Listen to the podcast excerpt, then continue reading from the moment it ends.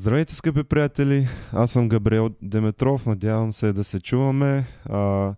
Днес е 8 декември, така че честит празник на всички студенти, които ни гледат в тази вечер. Едва ли ще са много, защото знаем какво правят тези студенти на 8 декември. И аз бях студент миналата година, но вече не съм.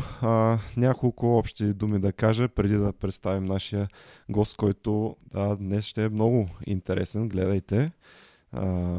Така, само момент да включа чата, че доктор Митев ме изостави за малко. Добре, чуваме се, значи, що има коментари в YouTube вече. Какво щях да казваме? Да, редовните неща, абонирайте се за нас в YouTube, ако още не сте го направили.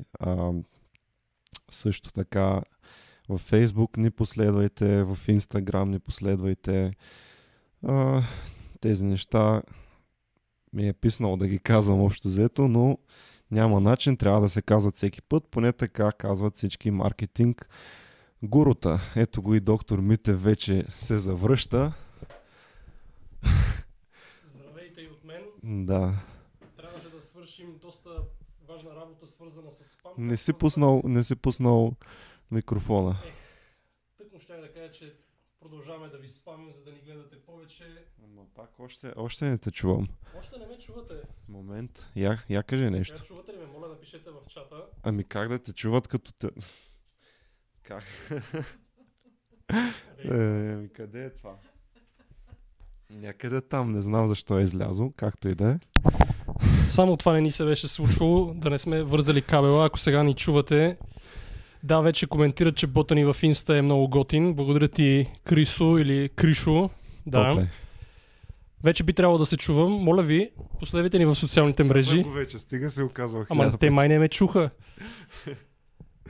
Така. Ама аз го казах. Здравей, Георги.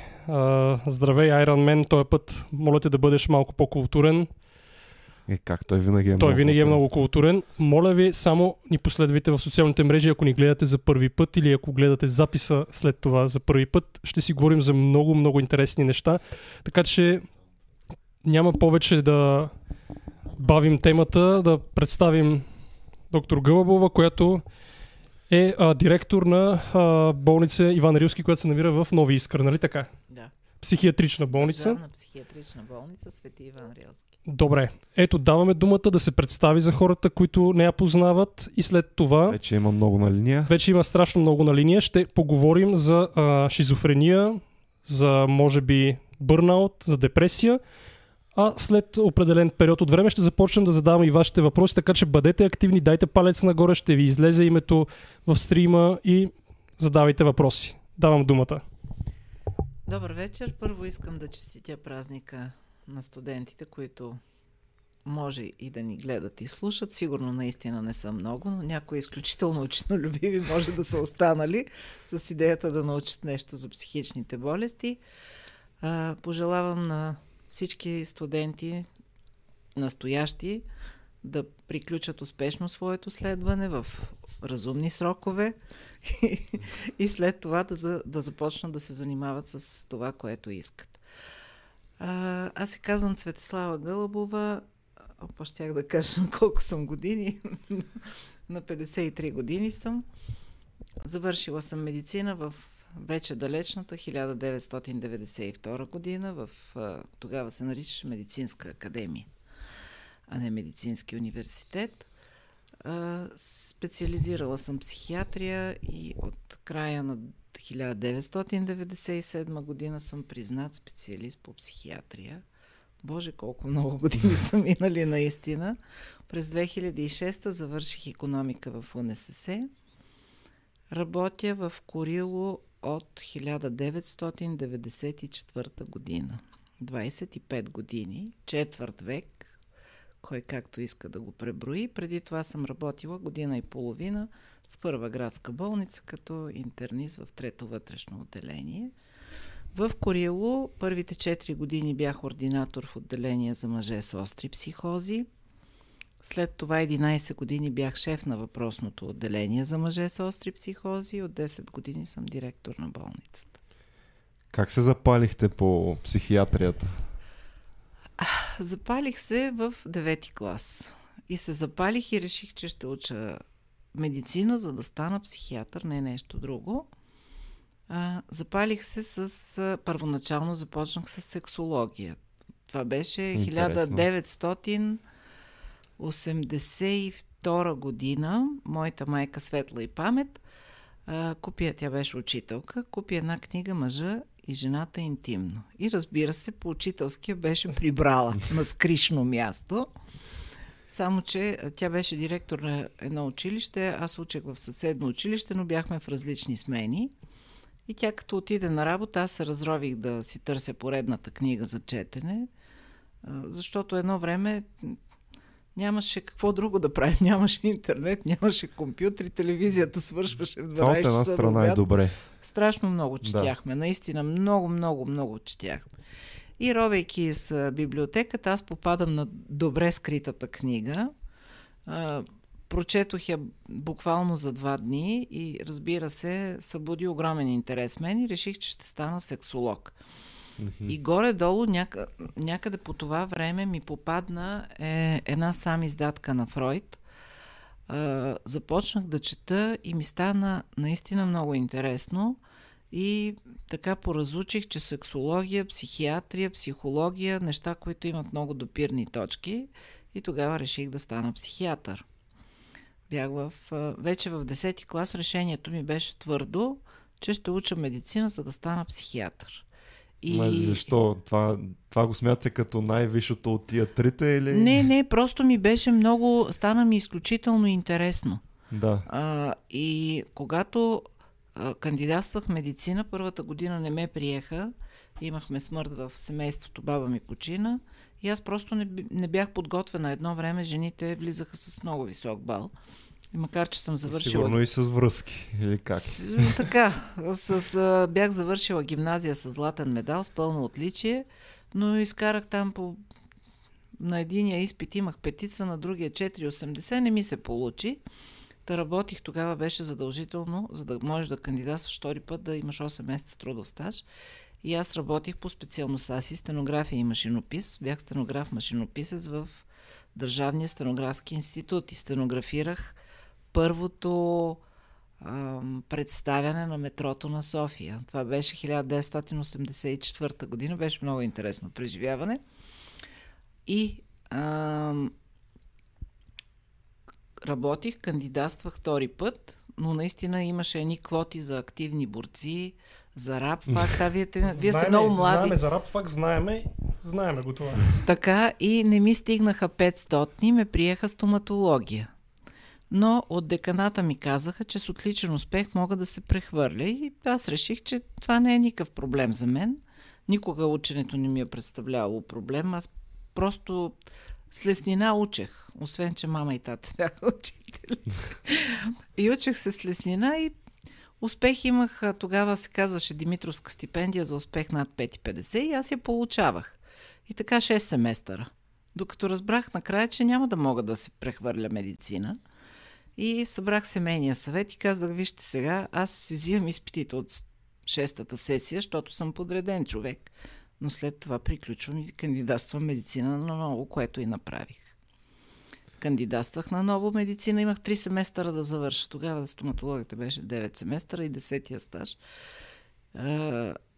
Кандидатствах на ново. 10 дни след последния ми изпит бях на хирургия при професор, той тогава беше, мисля, доцент Гайдарски и кандидатствах на ново, приехаме в първи курс, академична справка, така, записаха ме в трети курс, записаха ме в трети курс, т.е. повторих трети курс, а ходех с втори курс на неща, които стоматолозите тогава не учеха. И сега го правят това, много студенти. И така съм учила медицина 14 семестра, не 12. А тогава с специализацията след завършване, как стояха нещата? Тогава стояха много по-лесно нещата, в интерес на истината. Аз започнах работа в Първа градска, защото нямаше място в Курило. Аз много исках да работя в Курило. Знам, че звучи налудничаво, ужасяващо, но наистина това исках. Опитах, в интерес на истината, опитах да започна работа в академичните клиники, но веднага бях разкрита, че не съм роднина на професор Гълъбов, психиатъра, и нещата, не знам сега как са, но ми се струва, че няма голяма разлика. Да, имам досек с някои такива структури. Предстои да разбера. Да, да, определено май не са се променили нещата. Не много, да. И аз исках да работя тежка психиатрия. Сериозна психиатрия. И след година и половина във вътрешното отделение на Трето вътрешно на Първа градска, пак събрах семейния съвет за ужас, но вече бях и семейна. Тогавашният ми съпруг реагира най-остро и аз казах: вижте се, аз не ви питам. Аз само ви казвам, че от утре отивам да работя в Курило. И това беше... Започнах първия ми работен ден в Курило е от 28 август 1994. Mm-hmm. И от тогава, да кажем за дейността повече на болницата, какви диагнози, случаи, пациенти най-често отиват там? Сега по принцип в психиатричните болници, в психиатричните клиники постъпват хора с психози, основно. Разбира се, в някои клиники, където има гранични отделения, където има отделения за зависимости, постъпват хора и с други заболявания. Но основният контингент пациенти, които се лекуват стационарно от психични заболявания, са болните от психози, шизофрения, биполярно разстройство, шизоафективно разстройство, старческите психози, психози следствие употреба на наркотици. Тоест, говорим за лечение на едни изключително тежки от медицинска гледна точка заболявания. Понеже ни гледат ужасно много хора, нека за тях да кажем какво е психоза и какво е шизофрения. Шизофренията е психоза. Да. А психозата... най-кратката дефиниция на психозата е неправилно възприемане на обкръжаващата действителност. Психичните заболявания се делят на две много големи групи. Едната група са така наречените непсихотични психични разстройства. В нея се включват всички заболявания, при които няма качествена промяна на съзнанието. Това са, преди се наричаха невротични разстройства, това са... тревожните разстройства, да. Тук се включват генерализирана тревожност, паническо разстройство, смесено тревожно, депресивно, обсесивно-компулсивното, натрапливата невроза, обсесивно-компулсивното разстройство, посттравматичния стрес, остра стресова реакция, фобии. Конверзионните. Да, всички тези конверзионни, да, сега преди се наричаха хистерични, ама се прие, че е обидно. Вече е обидно. Сега са конверзионни или дисоциативни. Всички, при които няма промяна на съзнанието. Може би хората ще ме разберат по-лесно, ако кажа, а тук са личностовите разстройства, психопатиите. Ако кажа, че тези заболявания от съдебно-психиатрична гледна точка са тези, при които човек може да носи наказателна отговорност. Да. Тоест, казано на разбираем език, не е луд. Макар че аз тази дума избягвам да я употребявам. Докато психотичните, другата голяма група са психотичните психични разстройства. Това са заболяванията, при които има качествена промяна на съзнанието, има психотични феномени на лудности, халюцинации, псевдохалюцинации, мисловни разстройства. Ние разглеждаме психиката на сфери. Условно я делим на сфери, но човек не бива да си представя, че психиката му са едни балони, които ги държи на един конец. Това, за да е по-лесно, вие сравнително скоро сте го учили, знаете, не знам доколко си спомняте, че има възприятно представна сфера, мисловна сфера, емоционална, волева, психомоторика, памет, интелект и така нататък. И когато има качествена промяна или количествена по сфери, става дума за психотични, психични разстройства, и шизофренията е едно от тях. Това е не може би, а най-тежкото заболяване. Освен заради всичко друго, в България то е тежко, защото е равнозначно на присъда. Шизофренията е една социална смърт. Все още. Нищо, че е 21 век. Може ли да опишем как изглежда един пациент с шизофрения, какви неща говори той, просто за хората да придобият по-ясна представа, ако до сега случайно нямат, или пък тя е грешна? Аз мисля, че в главите на българите шизофренията е свързана с агресия, с тежко неадекватно поведение, видимо отдалеч, с трошене, с разрушително поведение. Ето, виждате сега последния случай. Човек с психично разстройство влязал в един магазин за оръжие и направил беля. Истината е, че шизофренията има толкова лица, колкото пациенти има. Да, тя може да има много богата позитивна симптоматика, която се нарича така не защото е нещо хубаво, а защото е в плюс от обичайната психична дейност. Това са налудностите, халюцинациите, мисловните разстройства, психомоторната възбуда. Но по-страшна е негативната симптоматика, защото тя по-трудно се овладява, по-трудно въздействаме. Негативната симптоматика представлява минуса от обичайната психична дейност. Това е тази симптоматика, която е свързана с себеизолацията, с социалното отдръпване, с потиковото обедняване, с емоционално-волевото изравняване. Може би само да го кажем, че позитивната симптоматика е примерно, че някой те следи и те контролира, така да го кажем. Усещането, че някой те следи, контролира, да чуваш гласове, да смяташ, че някой има лошо отношение към теб, че някой те кара да правиш разни неща. Да, и при тези хора, сега имахме такъв въпрос още преди да започнем, как се поставя диагнозата и какви са възможностите за лечение? Защото знам, че е по-различно от другите болести. Тоест има и, да го кажем, то не съм сигурен дали принудително е думата, но има и такава разлика. Да. Диагнозата се поставя както в останалата част на медицината, с събиране на анамнеза, клиничен преглед. При нас няма инструментални изследвания, които да, за разлика от другите специалности, които да ни улесняват в диагностицирането.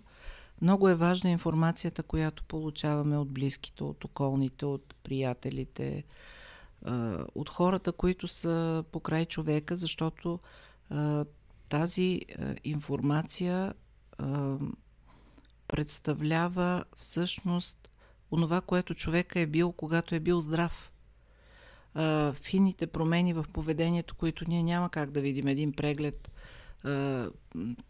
е около един час и ние за един час виждаме моментната снимка. Но близките и околните на пациента могат да кажат, примерно, ами той от няколко месеца се затвори, изолира, не контактува така активно, спря да поддържа лична хигиена, напусна работа, защото имаше съмнение от разни. Ето такава информация, която за нас е от изключителна важност. Но това е ако, примерно, близките заведат пациента при вас на преглед. Ако го убедят, да. А ако той не иска да дойде? Ако той не иска да дойде, което е много често, защото нашите заболявания, психиатричните, говоря за психозите, това са единствените заболявания в човешката патология, при които няма съзнание за болест. Ако човек го заболи корем, отива на доктор. Ако го заболи сърце, отива на доктор. Ако си счупи ръката, отива на доктор. Докато при нашите заболявания, за психозите говоря, може да си чува гласове, да смята, че някой го следи, да смята, че някой има лошо отношение към него, но той не търси лекарска помощ, защото изобщо не смята, че е заболяване. Защото всички тези преживявания, за които ние си говорим, в главата на психиатричния пациент са съвсем реални. Да. Той чува, а когато чува гласове, тези гласове са така ясни, както вие чувате в момента моя глас. Тоест, и няма съмнение. Той няма инсайт за заболяването, нали така се казва? Да. Да, и поради това и психичните заболявания са единствените, за които е предвидено лечение против волята. И това е много важно, много важно да се знае, защото наистина много хора смятат, че няма какво да се направи, когато пациента не иска да се лекува, е опасен за себе си или околните, или пък уврежда собственото си здраве. Това е дефиницията в Закона за здравето. В Закона за здравето има глава посветена на психичното здраве. Това е глава 6 и в нея се регламентира всичко свързано с психиатрията, включително и задължителното настаняване.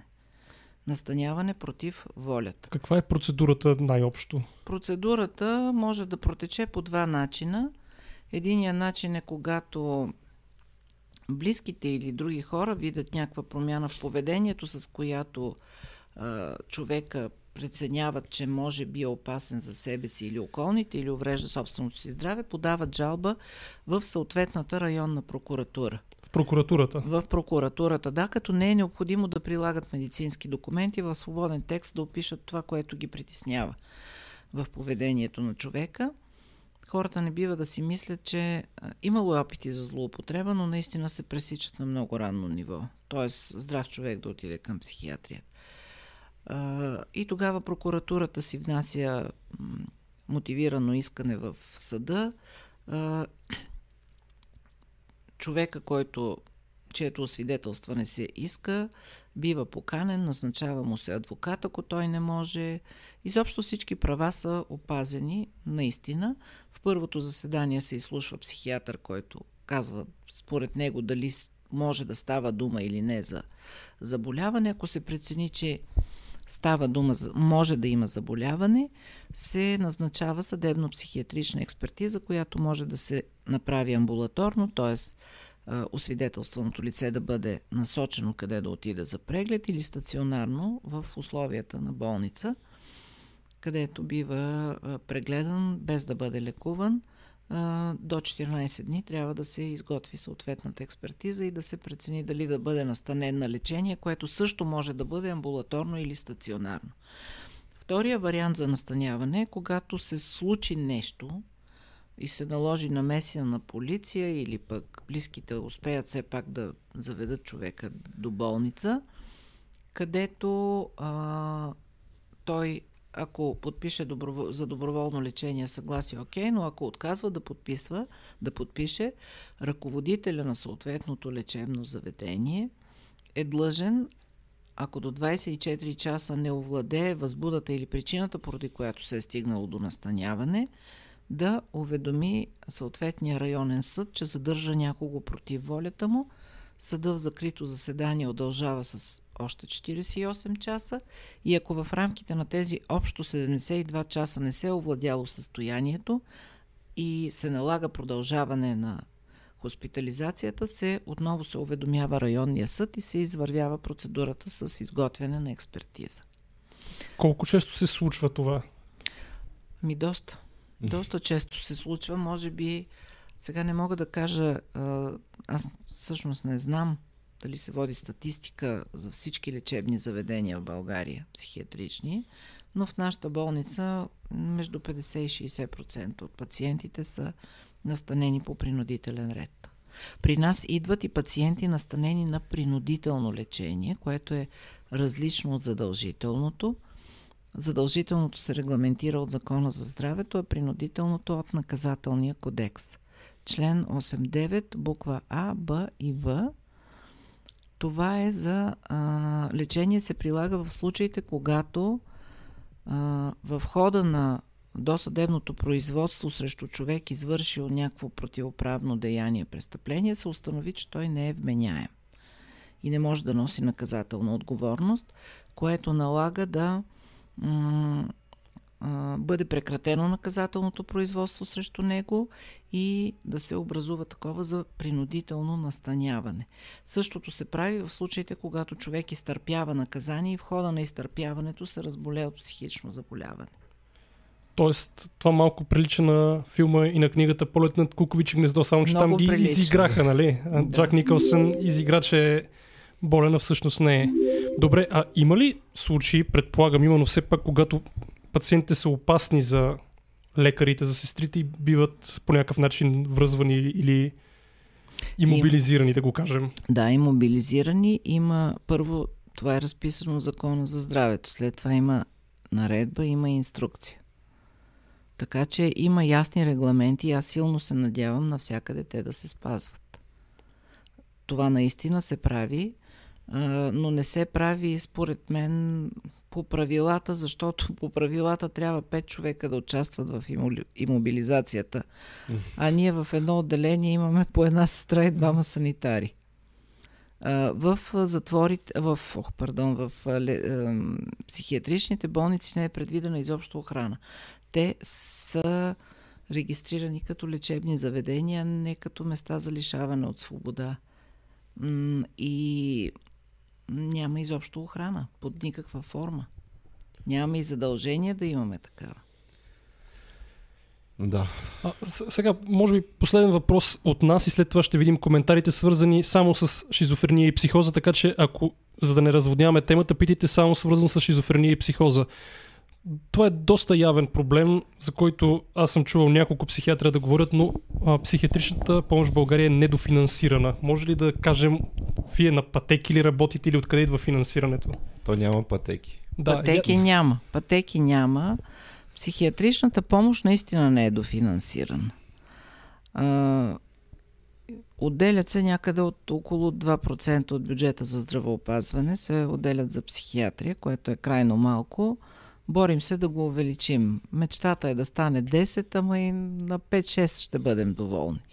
Но според мен много по-големия проблем е, че и без това малкото средства се разпределят неравномерно и ако те се разпределят по-правилно, ще можем да, казано на пазарен език, да извадим много по-качествен продукт, наречен психично-здравна помощ. Психиатрията няма клинични пътеки, в психиатрията няма и високо специализирани дейности. Сега ще видим дали сме успели да се преборим за една в амбулатория. Кризисна интервенция. Финансирането на психиатричната помощ, на болничната психиатрична помощ е изцяло и само от държавния бюджет, който минава през Министерство на здравеопазването или през една част от лечебните заведения, търговски дружества, получават финансов ресурс и от общинския бюджет, но в крайна сметка общинския е една функция на държавния бюджет. Има 4 типа лечебни заведения за стационарна психиатрична помощ. 12 държавни психиатрични болници, 12 центъра за психично здраве, 7 или 8 университетски клиники и 16-17 отделения към многопрофилни болници. Без държавните психиатрични болници всички останали са търговски дружества или част от търговски дружества и се финансират по методиката за субсидиране на Министерство на здравеопазването. 12 психиатрични болници са вторични разпоредители с бюджетен кредит. Тъй като вашата аудитория са млади хора, за да им стане по-ясно какво значи това, с финансирането от преди 10 ноември. Да. Някакви пари по някакъв... Да, това е, най-общо казано, е вторичен разпоредител с бюджетен кредит. Принципа на финансиране по методиката за субсидиране на Министерство на здравеопазването е същия като на клиничните пътеки. Търговски принцип. Някакви пари за преминал болен на ден. И от тук вече почват да стават нещата лоши. Имаме доста въпроси, нека да се насочим към тях. Ще помоля за кратък отговор, доколкото е възможно. Така, Виктор Вълчев, който е студент по медицина, пита, до голяма степен отговорихме, но все пак, как бихте предложили да подходим към близък, който проявява психиатрични симптоми, към които не е критичен, какво можем да направим да пазим психичното си здраве? Това до голяма степен отговорихме. Още един въпрос ще прочета и след това давам думата. За марихуаната ще говорим след малко. Да, ще говорим след малко. Как и защо се появява шизофренията? Има ли предпоставки и какви превентивни мерки могат да се предприемат, за да не се разболее човек от такава психоза? Да, причини. Нито знам как, нито защо.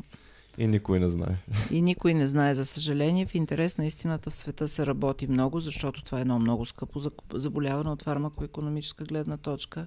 То започва в ранна възраст, най-активната възраст и вместо съответният човек да дава на обществото, той е в тежест, защото води до бърза и ранна инвалидизация.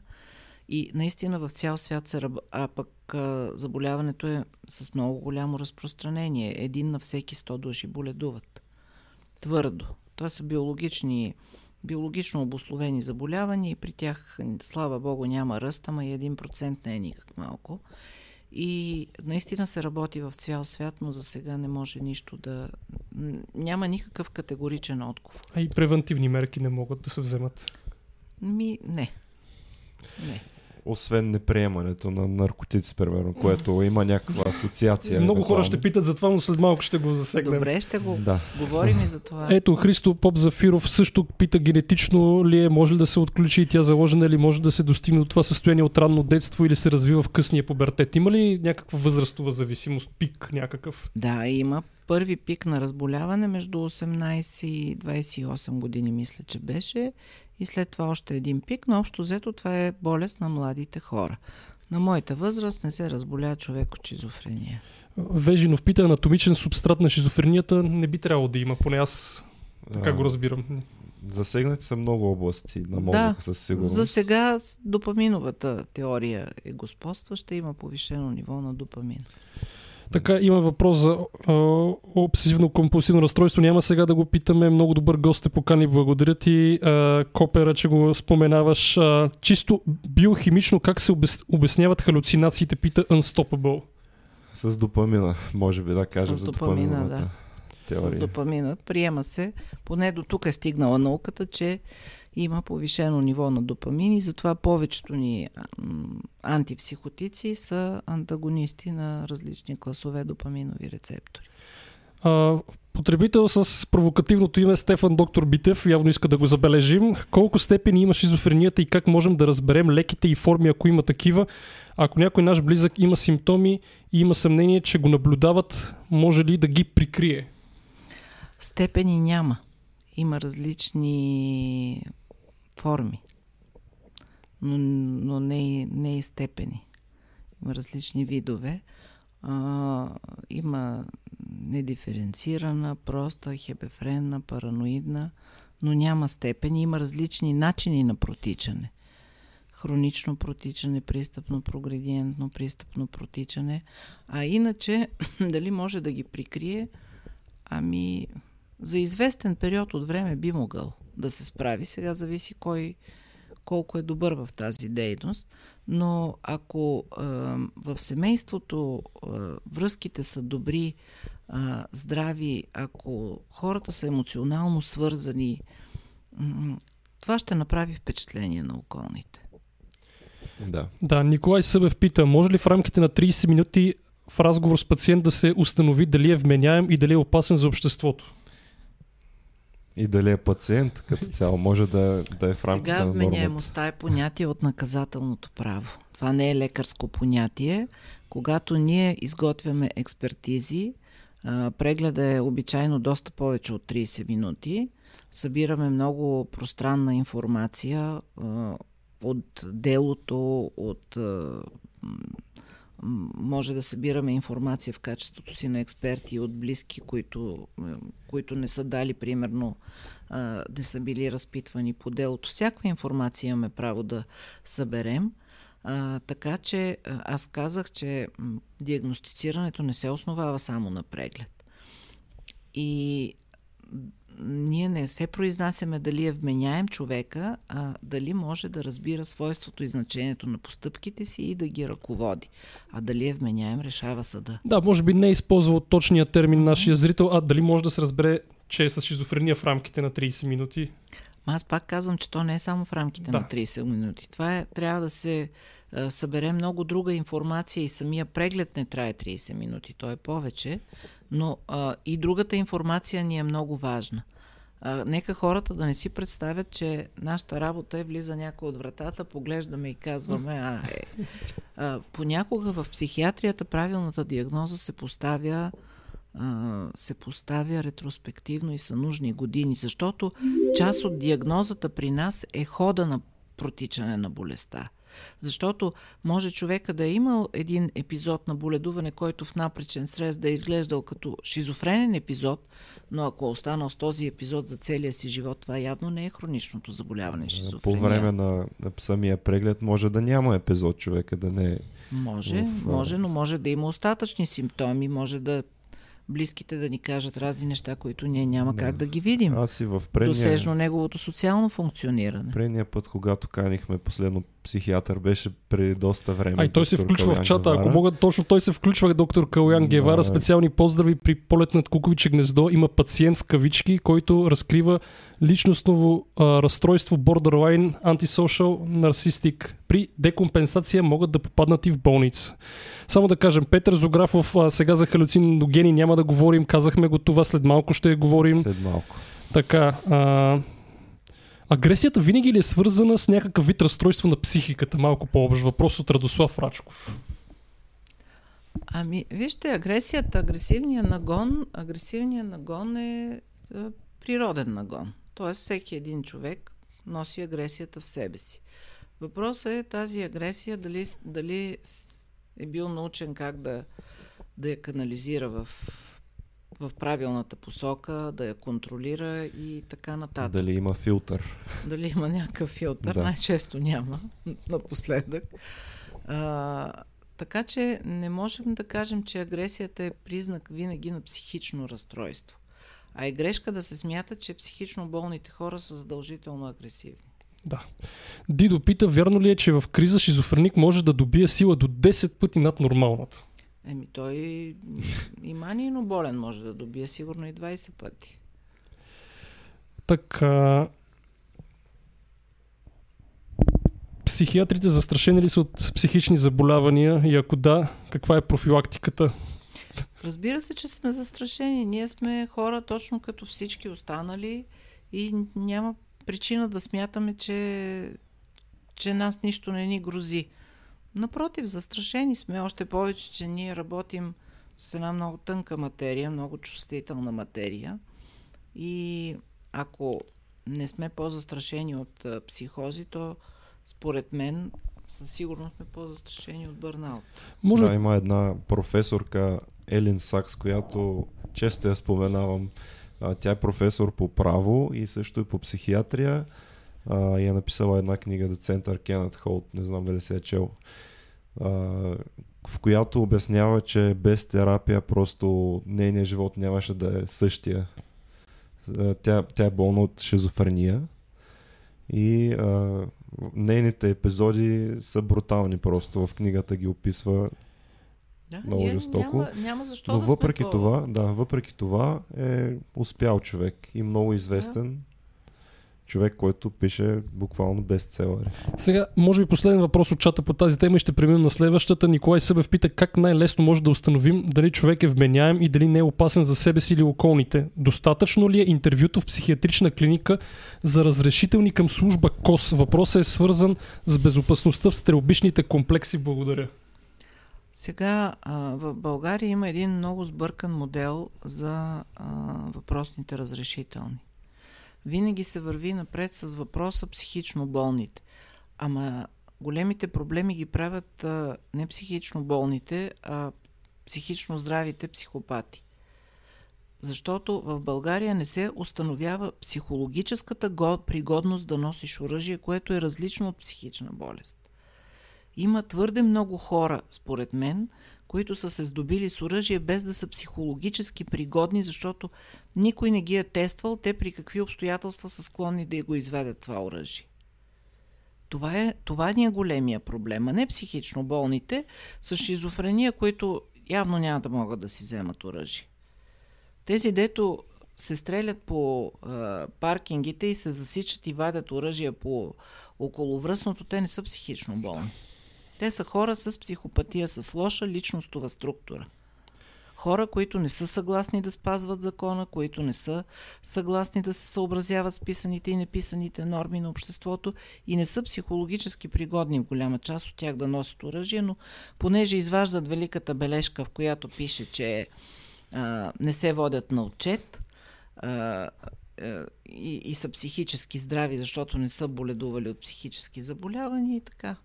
Отиват и си взимат оръжие. Да, може би това да... всъщност личност не е разстройства ли са? Или... И защо не ги приемат като психични болести? Защото при тях няма качествена промяна на съзнанието. Това е лоша личностова структура. Да. Може би да преминем към следващата тема. Много въпроси има свързани с нея за най-общо казано наркотици, които повишават риска от психиатрични заболявания? Аз ще ви кажа от какво съм видяла в моята практика. За съжаление, в последните 10 години рязко се увеличи броя на пациентите, които отключват психози след употреба на наркотици. Рядко се случва да е от еднократна употреба. По-често говорим за малко по-системна употреба, но не е задължително да е дългогодишна. От употреба на психостимуланти във всичките им видове и от употреба на марихуана. Аз не твърдя, че психозата е свързана с марихуаната, обаче хората се оказват позитивни, примерно само на марихуана, и не ни споменават за употреба на друго. Всъщност последния, да. И наистина става дума за много тежки психози, в смисъл с тежка клинична картина, много богата на какво ли не. В напречен стрес изглеждат като шизофренна психоза, като манийна фаза на биполярно разстройство или като депресивна, тежка депресивна фаза. И когато правим тестове за наркотици, се оказват положителни на в почти всички случаи на марихуана и на още нещо. Последният доклад, който сме чели за марихуаната, именно всъщност прави връзка между употребата на марихуана и повишения риск от психоза. Или асоциация, или връзка. Той е асоциация, причинност доста трудно силна. Се доказва в медицината, е доста трудно, но... Определено, затова казвам, аз не мога да твърдя дали това е... причинно-следствената връзка не мога да я докажа, но е факт, че има ръст на психози след употреба на наркотици. Но неправилно е да се казва, не е вярно и не е точно да се казва увеличаване броя на шизофренните психози. Те в напречен стрес тези психози изглеждат точно така, но по принцип, когато имаме човек с психоза следствие употреба на наркотици или предполагаме, че за това става дума, препоръката е 2 години да провежда лечение, а в това време, ако не употребява и не отключи нов епизод, се приема, че е от това и наистина някои от тях остават само с този си епизод, което по-доброкачествено протича, когато е след употреба на наркотици. Но нерядко, даже напоследък и по-честичко, все по-честичко става това. След спиране употребата на наркотици, психозата вече си добива един автономен ход и за съжаление човек си става един класически психично болен човек. Това, което виждаме е един ръст на психозите и пак казвам, понеже в нашата болница задължително всички новоприяти се тестват за наркотици, уринен тест правим за наркотици, 6-валентен, определено има ръст. Сега, понеже чата избухна, буквално избухна след това, което казахте, много хора казват, че не са виждали пушаци от много време марихуана и не са виждали проблеми със себе си или със своите близки. Колко чести са такива хора, които идват поне във вашата болница? Еми, в нашата болница всеки месец има поне по 5 по 6 случая. Новооткрити, които преди това не сте ги виждали. След марихуана. Или марихуана, ама са обикновен. Рядко е само марихуана. Обикновено е марихуана. Марихуаната е наркотик. Обикновено е марихуана нещо друго. От психостимуланти. Много често, между другото, точно от хората, които са за легализацията на наркотиците и особено на марихуаната, се изтъква аргумента с алкохола. Какви са вашите наблюдения за алкохола? Има ли хора, които...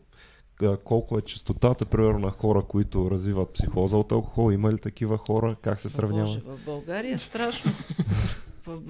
Вижте, в България за мен лично на моите 53 години е изумителен факта на тази изключителна толерантност към ежедневното пиене.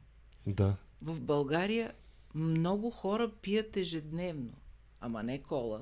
Може и тя да е вредна, не знам. Не. Но алкохол. И когато българина, като го питаш колко пие, той ти казва нормално. Това ми е любимият отговор, аз като питам нормално. Нормално. И другото, което ме изумява. Чашка дневно. Даже включително и на мен сами и с колеги сме говорили по въпроса, ми задават въпроса за нашите лекарства, психотропните, които всички знаят от обща култура, че въздействат на мозъка. С алкохол може ли? Ми ясно е, че не може. Ясно е, че не може или най-малкото не бива. В България се пие твърде много.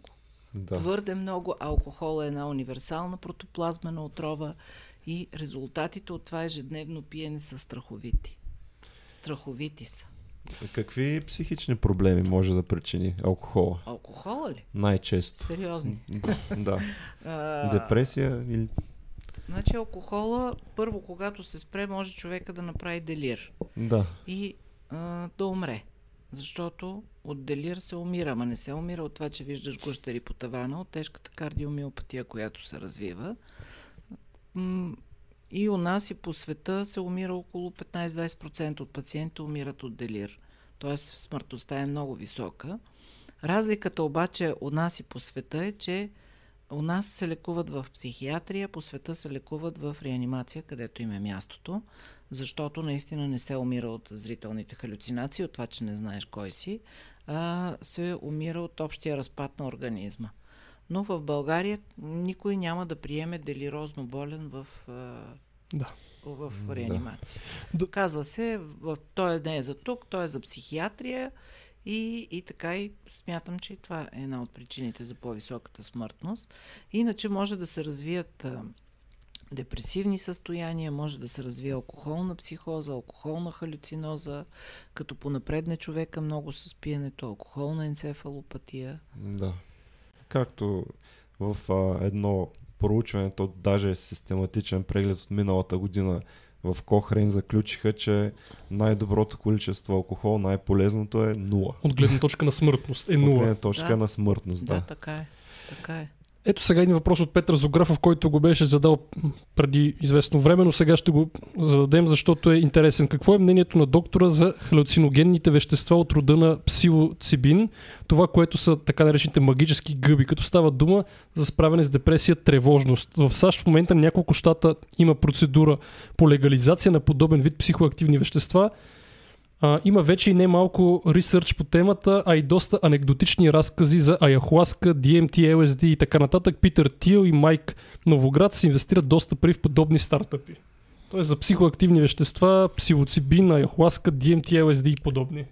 Да, между другото много невроучени се занимават точно с това да докажат, че халюциногенните вещества по някакъв начин могат да помогнат на... Те може и да могат да помогнат, само че никой не знае къде е тънката граница, която ще бъде прекрачена. Да. Съотношението полза-риск, според мен, за сега върви повече в... Поне от това, което съм видяла, отива в посоката на риск. Да. Твърде много. Да, разбира се, антидепресантите, които използваме за лечение на депресията, и те имат така...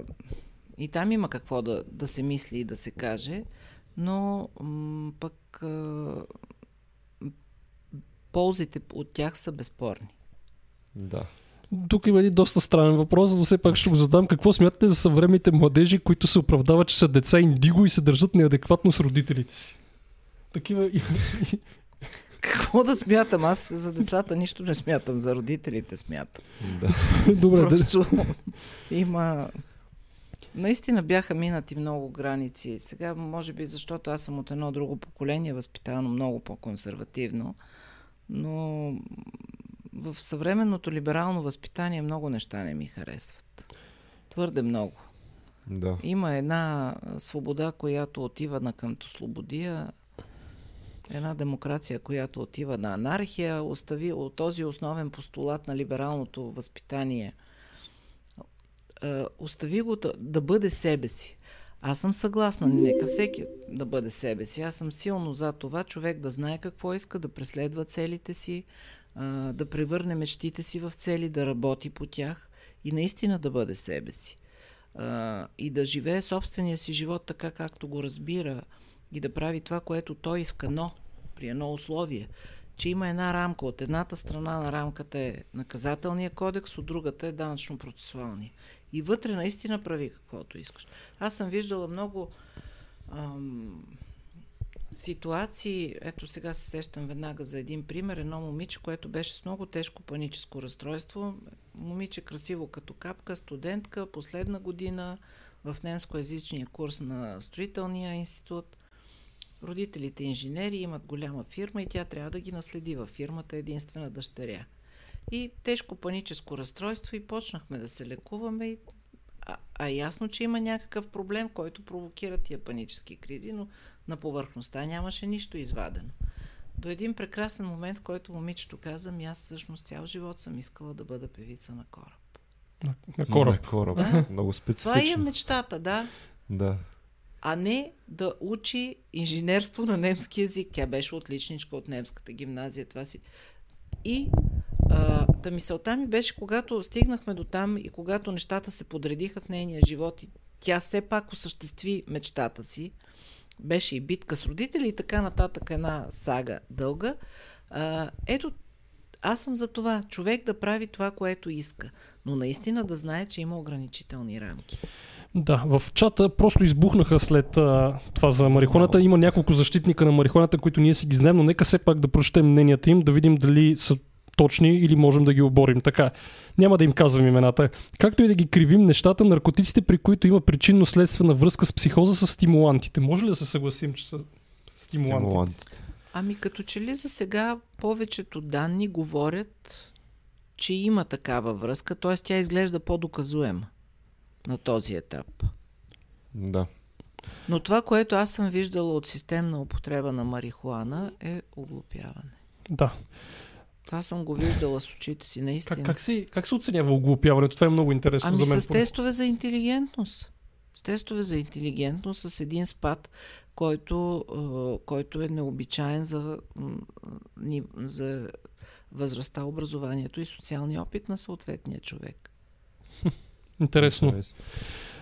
Пита един от наш редовен зрител, той не е от тези, които използват марихуана, надявам се. Какъв процент на новите пациенти с психоза с позитивен тест за наркотици? Много голям. Сега не мога да кажа някакво точно число, вероятно се иска число, но определено има ръст. Може би са 10%.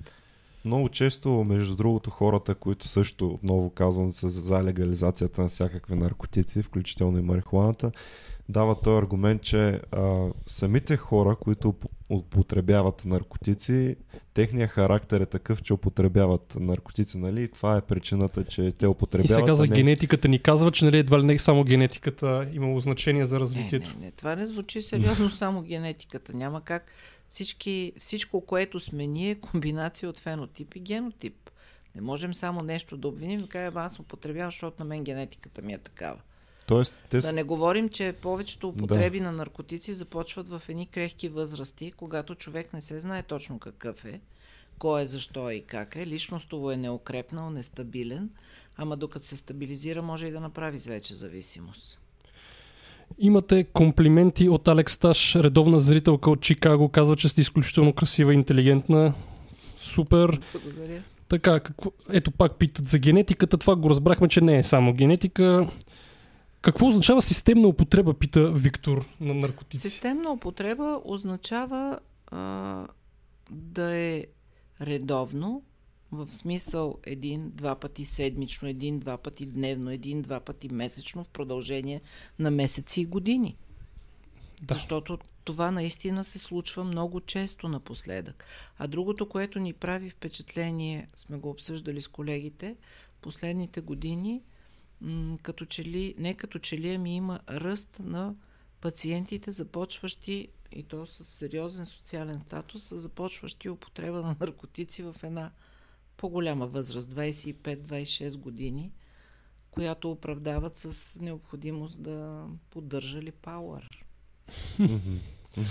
Тук има въпрос за теста за интелигентност, понеже сме го споменали. Има ли различни видове такива и ако да, то тоест има ли различни видове интелигентности, ако да, коя намалява при употреба на марихуана, пита Методи. Ами, специално при употребата на марихуана намалява и рационалния, и като че ли и социалния интелект намалява, защото имат едно такова странно поведение с невъзможност да се справят с елементарни социални задачи, с които преди са се справили. А да, различни тестове, различни интелекти има. Има рационален, има социален, има емоционален интелект. За мен лично в последните години особено важен стана емоционалния интелект, защото все повече хора забелязвам, които не умеят да контролират емоциите си. Изявата на емоциите. Нали? Емоциите е ясно, че няма как да ги контролираме, защото те се зараждат там в лимбичната система, т.е. биологично детерминирани са, но изявата сме длъжни да можем да контролираме. И все повече хора не могат да се справят с контрола на изявата на емоциите. Отказват да се самоусъвършенстват, да се развиват, да опознават собствения си емоционален свят, да се интересуват и, знаете, че с емоционалния интелект е свързана емпатията, да се интересуват какво се случва с човека срещу тях. Имаме първото дарение от Алекс, казва да се почерпим и вас да ви почерпим. Мерси. И е впечатлена от вас. Благодарим ти, Алекс. Може би последния въпрос по тази тема, ще преминем към бърнаут. Има доста въпроси за бърнаут, понеже отново има много хора, защитаващи марихуаната. Това ние сме се сблъсквали ежедневно, но да видим. Ето сега доста, според мен, извинявай, Стефан, глупа въпрос, но защо наркотиците да са вредни, като има и лекарства, които могат да доведат до същите последствия? Може би, защото ги даваме само при нужда. Да. Защото, а не когато ни се иска. И защото полза и риск отношението винаги трябва да се гледа. Да. При лекарствата, дори при антидепресантите. Да, всичко това, все пак едно лекарство, за да стигне като лекарство на пазара, минават от молекула, като започне от молекула до лекарства, минават между 10 до 12-15 години и всякакви видове изследвания от всякъде, нещо, което не можем да кажем за наркотиците. И ви излага, защото пак има един провокативен коментар, този път на дама. Красимира каза, марихуаната лекува и не е наркотика, лекарство, не се пристрастяват към нея. Казвам, че марихуаната не лекува, може би CBD, може би, но марихуаната не лекува. Ограничени. Да. Има различни извлеци от марихуаната. Те са... Не може да се каже марихуаната лекува. Има си един извлек, който може да се ползва за лечение, но има един, който създава проблеми. Добре, имаше въпрос сега за бърнаут. Само да видя къде отиде. Всъщност за бърнаут, даже аз по някой път се шегувам, може и да не се шегувам. Десислава Добрева, редовно нашен зрител, пита: срещате ли бърнаут и в кои професии е по-вероятно да се наблюдава? Стимулантите подпомагат ли падането в клопката на бърнаута? Да, среща се в така наречени, най-често е в така наречените помагащи професии. Това са учители, лекари, медицински сестри, фелшери, цялата тази група, дето ни наричат здравни работници, полицаи, пожарникари, социални работници.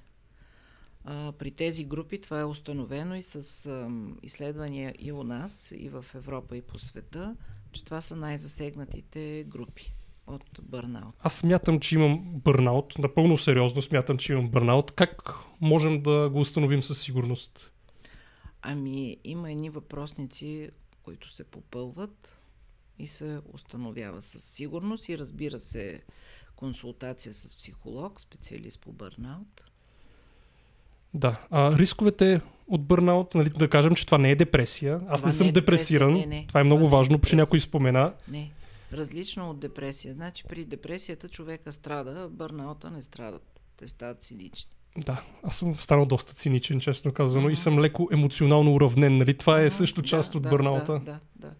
А какви са рисковете? Тоест, има ли, да го кажем, риск лекар или учител с бърнаут да направи нещо необмислено, да го кажем, или опасно? Има. Една сестра коментирахме преди. Искате ли да коментирате този въпрос с медицинската сестра и там ударното бебе? Вижте, няма да е коректно да го коментирам, защото не познавам случая в детайли. Просто няма да е коректно и може да подведем някого. Някак си да излезе като приказки на пазара. То даже май имаше по време на избори 60-те години в САЩ нещо такова като конвенция, като съгласие между психиатрите да не коментират качества на единия кандидат, понеже без преглед никой не може да каже. Значи първо без преглед, второ е много непрофесионално да правиш разрез на нечия личност публично и да не си поискал съгласието на човек. Това подсъдимо ли е всъщност в някои случаи? Някъде може и да е подсъдимо в България. Да. България едва ли. Но както един колега ги наричаше, трамвайни диагнози не бива да се поставят. Защото това олекотява и нашата работа. Ние големи професионалисти можем да познаем от вратата някой като влиза какво му, ама това не звучи сериозно. Не звучи. Защото ние виждаме моментното състояние на човека. Не говорим за болен човек, за здрав. Виждаме моментното състояние. Но това моментно състояние се обуславя от много фактори. Той може преди малко да се е скарал с жена си, любовницата да му е изневерила, да са го уволнили от работа. И ние можем да видим един гневен, сърдит, псуващ, ако щете, човека, всъщност той да не е такъв в живота си. Затова е много непрофесионално да лепим етикети. Етикети се лепат на бурканите в мазето, не на хората. Трябва да се запознаем с всичко, да съберем максимално информация. Затова, когато говорихме за психозите, ви казах, че е много важна за нас информацията. От близките да ни кажат съответния човек при различни ситуации как реагира. Какъв му е тертипа на реагиране. За да знаеш, що примерно отишъл и ошамарил съседката, че го преследва. Дали си е такъв по-конфликтен, по принцип, по-враждебен, по-мнителен или някаква драматична промяна е настъпила в неговото поведение. Ето сега в ерата на интернет вече всеки е с етикет общо взето. Всеки раздава диагнози. О, Боже, във Фейсбук е нещо страшно. Аз в Инстаграм имам само профил, не следя. Обаче във Фейсбук съм изумена от леснината, с която хората лепят диагнози. Лепят етикети, дават акъл, коментират, как се изплъзват така по край. Даже днеска ми направи впечатление, има една група български медицински сестри. Български лекари, медицински сестри. Да. И там една жена, аз не се замислих истина или не, написала е, че работила по чужбина насам. Четохме го това, да. Така, и след това обаче, не знам дали ви направи впечатление, как целият чат се измества в посока на това какво била Вастатина и дали имунотерапия или еди какво си, а всъщност основата беше, същината нейната беше съвършено различна. И всичко се измести, коментари за българското здравеопазване и така нататък. Един лекар искаше даже да напусне групата, защото помисли, че коментара му е изтрита, той си беше там. То, между другото, в писаната реч винаги личат всякакви такива психически работи. Май да, зад клавиатурата сякаш трябва по различен начин да третираме хората, защото те проявяват съвсем различни черти общо заето зад компютъра. Той има и нещо друго, че Фейсбук, ама пак има дава възможност да си анонимен, а човек като е анонимен надува перки. Става какъвто иска да бъде. Другия проблем е, че винаги, просто всичко остава за винаги в интернет все едно. Ако нещо не се случи с сървърите, примерно на Фейсбук, могат да ти извадят нещо преди 3 години и да ти кажат, ти си примерно расист, да го кажем. Верба волан скрипта манен. Да. Аз вчера сложих един пост, който много си го харесвам, една карикатура имам и така написах, само подсещам едно черепче, езика е с щепселче, а мозъка е с контакт и пише отдолу, проверявайте дали са свързани.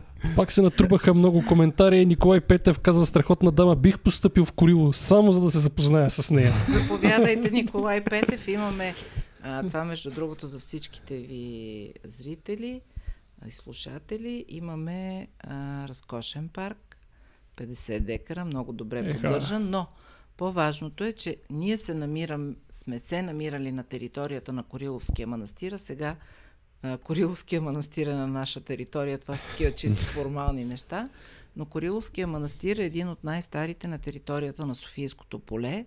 Той е част от Малката Света гора, от Софийската Света гора и е създаден през 9 век. Там са пренощували мощите на Свети Иван Рилски. Миналата година, когато беше похода по следите на мощите на Иван Рилски, стигна поклонническия поход, минаха и през нашия манастир и затова е кръстен така, Свети Иван Рилски. Можем ли да кажем, че психиатричната болница в Нови Искър е най-доброто място там? Трудно, май. Да кажа, в България всеки е най-добрия. Сега най-добро зависи за какво. Значи имаме много хубава природа. Мястото в интерес на истината е енергийно. Да. Аз не вярвам на тези неща, макар да не мога да кажа какво значи не вярвам на тези неща, но се усеща. Сега ние се шегуваме с колегите, че заради това енергийно място и хубавия въздух всички сме младолеки. Да. Наистина е много хубаво мястото. Сега след така много нахалстване от моя страна, защото аз действам като китайска капка, повтарям едно и също, но успях да се преборя. Направихме един сериозен вътрешен ремонт, сега сменихме дограмите, тапицирахме сградите и вече нещата съвсем скоро ще резнем лентичката и вече нещата изглеждат много по-различни. Но остава, за съжаление, проблема с твърде голямата ни отдалеченост от града, макар че Нови Искър е район на София. Да. Само да споменем, Ванчев едно, благодаря ти за второто дарение тази вечер. Може би е написал нещо, но после ще не го е написал, проверих, но не е написал. Да. Така, сега да се върнем към въпросите, защото се насъбраха страшно много. От тук отново феновете на марихуаната казва, че дозата прави отровата. Това няма да го коментираме, разбрахме мнението. Така, мислите ли, че клиничният психолог трябва да може да поставя диагноза наравно с психиатър и да предписва лекарства за психични заболявания? Не, категорично не. Категорично не. Психиатрия и психология, макар и доста близки, макар и с много допирни точки, все пак са различни неща. Клиничният психолог не е учил медицина. Той не е лекар. Той какво е всъщност прави в практиката си? Нещо не мога да го... Сега зависи с какви болни работи. Да. Клиничните психолози в нашата болница правят психометрия и психодиагностика, правят индивидуални терапии, правят групови терапии. Да. Зависи с каква група пациенти, какъв контингент пациенти работи. Тоест, но поставянето на психиатричната диагноза е работа на психиатър. Да. Те ли са хората, които извършват когнитивно-поведенческа терапия, примерно, или... Когнитивно-поведенческата терапия е вид психотерапия и да, прави се от клинични психолози, да, от психиатри. Ето в нашата болница работи доктор Лазарова, тя е шеф на отделение, която е основател на Българската асоциация по когнитивно-поведенческа терапия. Ключов въпрос от Дидо Маноло, който нас много ни вълнува. Какво ви е мнението за плоскоземци, антиваксари и аз бих добавил фенове на конспиративни теории? Така, как се приближава до отклонението? Това делюзия ли е да вярваш, че Земята е плоска? Това доближава ли се до психопатология? Само да кажем кой ни дари отново. Да. Брадата 666. Отговаряйте на всички въпроси. Иска да отговорим неговия въпрос. Добре, хубаво ще отговорим, но първо да доближават ли се хората, които смятат, че Земята е плоска, до психопатологията? Ами, вижте сега, ако това е само вярване и което по никакъв начин не го прави опасен за него и самия или за околните, или да уврежда собственото му здраве, нека си вярва човек. Не можем да кажем само заради това, че човек е психически болен. Но ако това е комплекс от... Но това вярване, ако е част от някакъв комплекс от други симптоми, вече нещата изглеждат по-различно, докато антиваксарите с техните убеждения се оказва, че на практика биха могли да бъдат много вредни. Те са опасни за обществото. Опасни са определено. Между другото, много често се говори за Дънинг-Крюгер. Дали то е заболяване? Мислите ли, че е заболяване или е просто феномен в обществото? Мисля, че все още не можем да го класифицираме като то всеки в някаква степен може да има Дънинг-Крюгер за нещо. Да, със сигурност. Само човека, който ни дари, понеже е много недоволен, да си напише отново въпросът, тъй като има страшно много в чата, не можем да зададем всички, но Проданов, моля те, копирай си го от предишния и ще го зададем. Наистина са страшно много, аз трябва да лавирам между въпросите. Така, тук Николай Петев, който искаше да идва в Курило, ще стане послушник с удоволствие. Казва, да ви каним по-често. Искат много фенове, имате в чата. Борислав Дурчев, дамата наистина ме впечатли, изключително обран и добре обоснован изказ. Някой ми е писал в Инстаграм, на мен или на вас, не мога да разбера. На мен надали.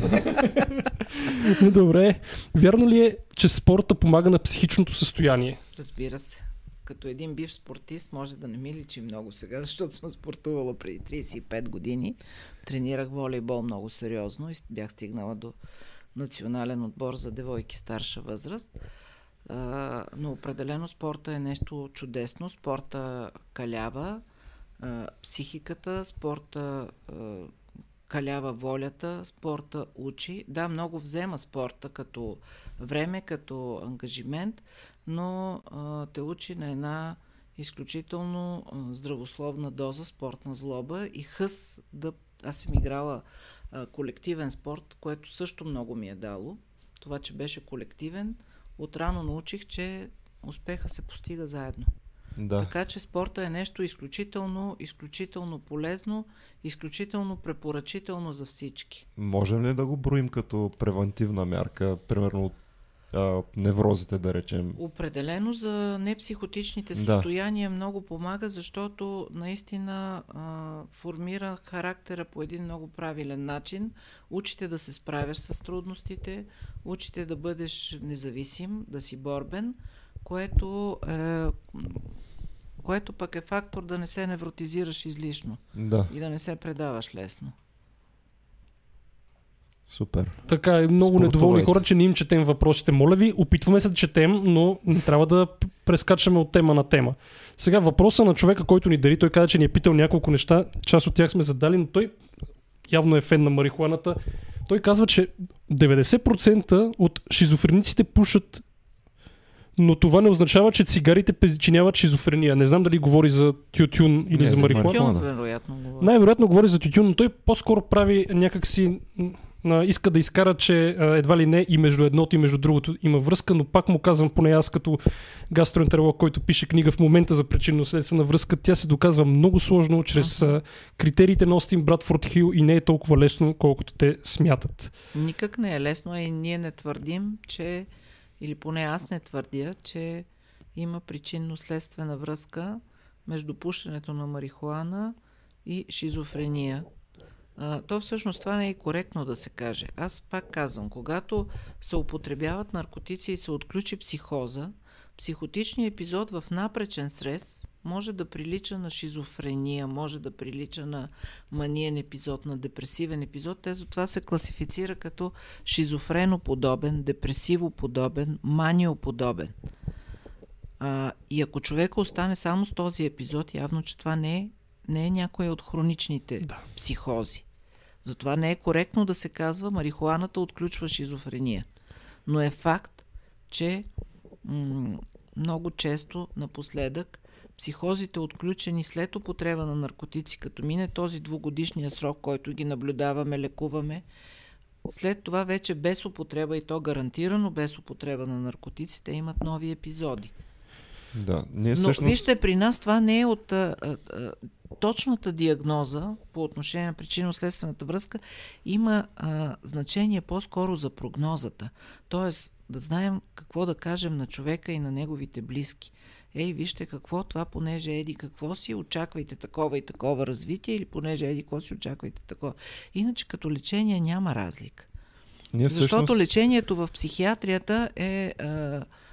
на ниво симптоми и синдроми. То не е етиологично. Въобще можем ли да докажем причинно-следствена връзка напълно някога, при положение, че има толкова замъгляващи фактори в наблюдателните проучвания? Някога можем ли да докажем такава връзка? Може за тютюна и за рака на белия дроб, може, но е много трудно. Но за марихуаната и психозата как би могло да бъде възможно? В психиатрията дават един пример. Има примерно една психоза след уловно отравяне. Там са много специфични симптомите и ако имало контакт с улово, но това са такива. Скъсаха се да ни даряват. Аз питам този въпрос, защото много хора сега ще скажат, ами то няма доказана връзка да се продължа да се пуша, примерно. Ами това е въпрос на личен избор. Да. Валентин мен ме черпи евро и 36 да си купя безалкохолно. Благодаря на Валентин. Сега, аз се очудвам и се шашкам, че не са ни задали още този въпрос в чата. Прави ли се електроконвулсивна терапия в вашата болница и какво ви е мнението за нея? Мнението ми е силно положително. И моето също. Аз съм направила с тези две ръчички над 3000 електрошока. За кратко, за да ги наречем електроконвулсивни сеанса. Те хората точно от това се плашат, от думата шок. Еми, то не е правилна тази дума. Да. Значи, електроконвулсивната терапия като сила и продължителност е по-слаба, отколкото кардиоверзиото. Правеше се, но нямаме анестезиолог от доста години, поради което не се прави категорично. Иначе имаме, може би, най-добрия апарат за електроконвулсивна терапия в България, купен преди няколко години от Министерството. За $40,000 апарат имаме, който му е по-скъп от всичките ни сгради. Анестезиолог няма. Анестезиолог нямаме. Категорично, съгласно една наредба, която регламентира привеждането в такова състояние безсъзнателно и правенето на електроконвулсивната терапия, това е забранено. Поради което ние не го и правим. Без анестезиолог е забранено? Категорично. Да, и не всъщност... се прави. Въвежда се в краткотрайна венозна анестезия, както при аборт. Да, първоначалната терапия, доколкото знам, е била без... първоначално са били нативни, сухи електрошоковете, но след това от много години, поне аз откакто работя, това са значи 25 години, има категоричен регламент как се прави и специално при нас, а и не вярвам някъде да е бил нарушаван, при нас никога не е бил нарушаван този регламент, но истината е, че това, което съм видяла като резултат е добро, е много добро. Да кажем, че това на много хора много може да изглежда... много по-дълги ремисии, по-качествени, по-щадящо за организма, защото иначе постигането на ремисия с един тон медикаменти, които минават през черен дроб и бъбреци. Това се наблюдава и в проучвания всъщност. Това е най-важното, че има данни, че действа. Да. Тоест на хората може да им изглежда странно като метод, но има данни, че действа. На хората им изглежда странно и ужасно, защото си мислят, че ги караме едва ли не да бъркат в контакта с голи ръце, а не е така. Провежда се, пак казвам, под пълна анестезия, така че пациента няма спомен за нищо. Въвежда се в анестезия, прави се каквото е нужно, получава се разгърнатия епилептиформен гърч. Освен на аритмия, какви са другите контраиндикации? Кое? Освен на аритмия, какви са другите контраиндикации на тази терапия? Има контраиндикации, има тумори в мозъка, повишено вътречерепно налягане, сърдечни заболявания. За да се изключи всичко това, бременно се прави консултация от офталмолог, кардиолог и задължително анестезиолог. Отново ни дариха, много сте готини, ни дари €2 и ни пита, може ли, искаме да кажем нещо за обсесивно-компулсивно разстройство, може ли да се развие и да стане психоза? Това е конкретният въпрос. Да. Но много сте готини. Може да говорим. Сега, обсесивно-компулсивното разстройство, като такова, то е не психотично-психично разстройство, но то си остава такова. Психозата е ново качество. Но при обсесивно-компулсивните разстройства е възможно да има толкова тежки обсесии и компулсии, че човека да бъде по-тежко инвалидизиран, отколкото при една психоза. Може ли само да дадем примери, защото не всеки знае какво е? Обсесиите са натрапливите мисли, компулсиите са натрапливите действия. Примерно някой да си мие ръцете по 10 пъти на ден. Да. Подобни неща, да не излиза без да се завърти 10 пъти наляво. Не провери 1000 пъти нещо, изключено ли е. Имах една пациентка, която смяташе, че постоянно стъпва в кучешки изпражнения, което водеше до обръщане, до проверки, забуване на обувките, проверяване, като се прибере вкъщи мъжа и па той не бил стъпил и така нататък. Тоест, може натрапливостите да макар пациента да има критично отношение към тях и да не са налудности, те обаче могат да станат толкова мъчителни, че човека да бъде наистина инвалидизиран и арестант в собствения си дом. Добре, това може би е крайност. Не е ли? У всеки няма ли нещо, което в него е обсесивно-компулсивно? То всеки чисто... има всичко. Да. Има и психопатийка, има и обсесийка, има и компулсийка, има и хистерийка. Да, Хеле, по-мъжете, каква хистерийка. Имаше въпрос, освен с медикаменти, може ли с спорт или с нещо друго да се лекува обсесивно-компулсивно разстройство? С успешно се лекува с различни видове психотерапии. Психотерапия. Да. Има различни, те наистина са много видове и помагат при различни състояния. Добре, ето един малко провокативен въпрос от Джони Гудвърк. Случвало ли се да объркате пациент с сериозна болест и да го диагностицирате с психическо заболяване заради симптоматиката? Мисля, че не ми се е случвало. Аз сега тук даже ще влеза в малко специфика. Аз знам, че има такова проучване, при което, мисля, че журналист се прави на психично болен, влиза в психиатрия и, така се ражда. и там се държи напълно нормално. Знаете ли го това? Разбира се, че го знам, защото аз участвах в социалния му експеримент, нищо не съм объркала. Не, и след това той казва, следващата година ще ви пратя още други като мене, познайте кои са, те вадят няколко стотин, а той не им пратил нито един. Мисля, че точно така се ражда антипсихиатричното движение. Не знам дали знаете за... Сега в България това го направи Мартин Кърбовски. Това в САЩ започва. Ние за САЩ започва, да. Така, това в България го направи Мартин Кърбовски преди 20 години беше, мисля. Не. Добре, над 15 са със сигурност, но ние се бяхме оговорили това да е така. Така ли?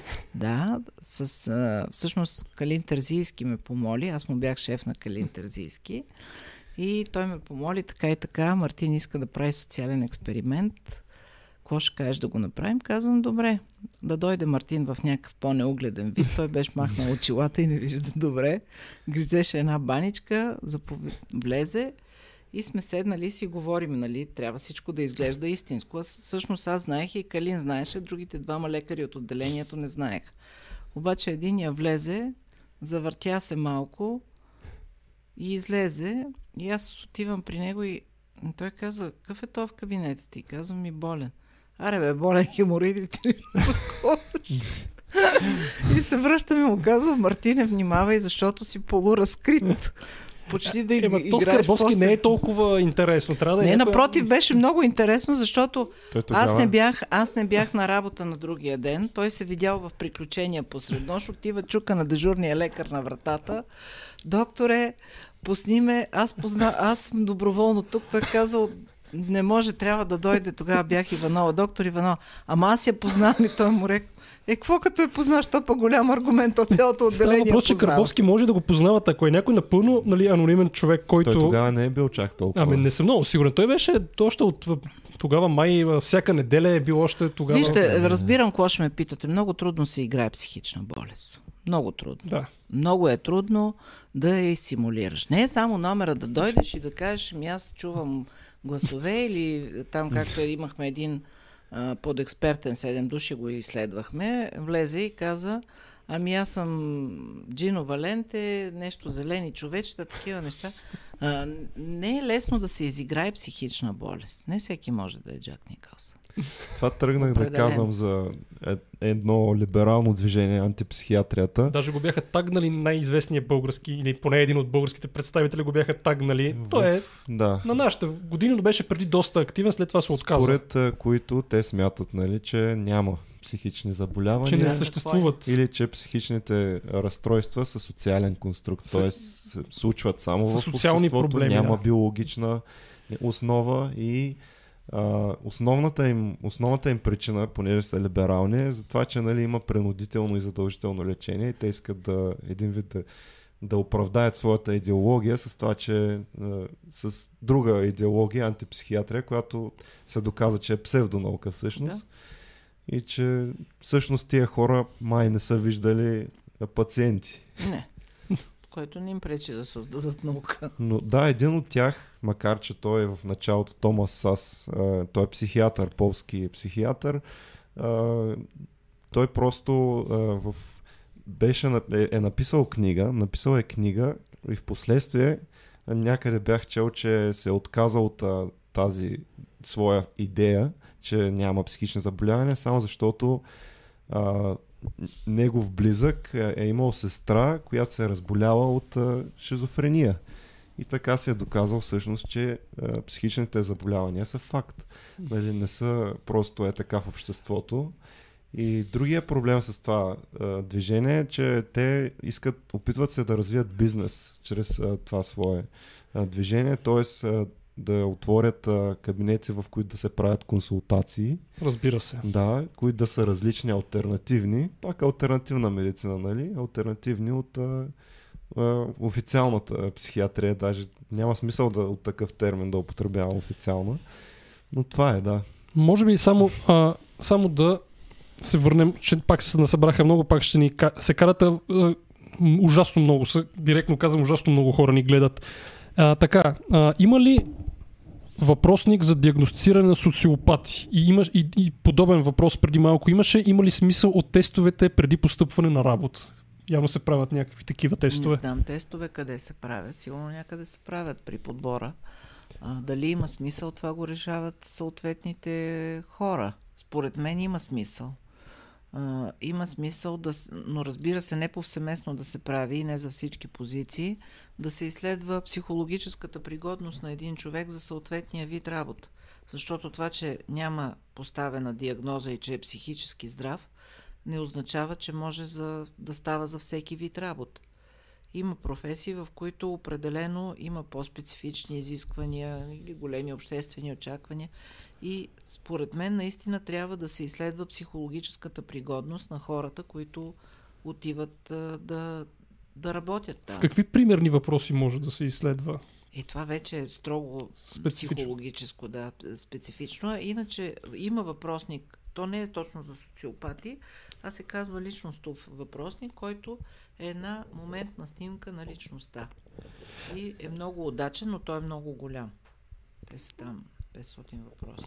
Тук явно има поздрави за Калин Терзийски. Споменахме го даже от Twitch. Така, какъв процент от лекарите у нас, според вас, упражняват професията си усърдно и сърдечно? Малко по-социален въпрос. Според мен, големия процент наистина упражняват и усърдно, и сърдечно, но големия проблем е, че никой не работи с българските лекари за превентиране на бърнаута. Никой. Това е много важно. Никой. Никъде сега наскоро чух, че в една болница, но мисля, че беше някаква онкология. Онкохематология. Нещо онкологично ми е останало в главата.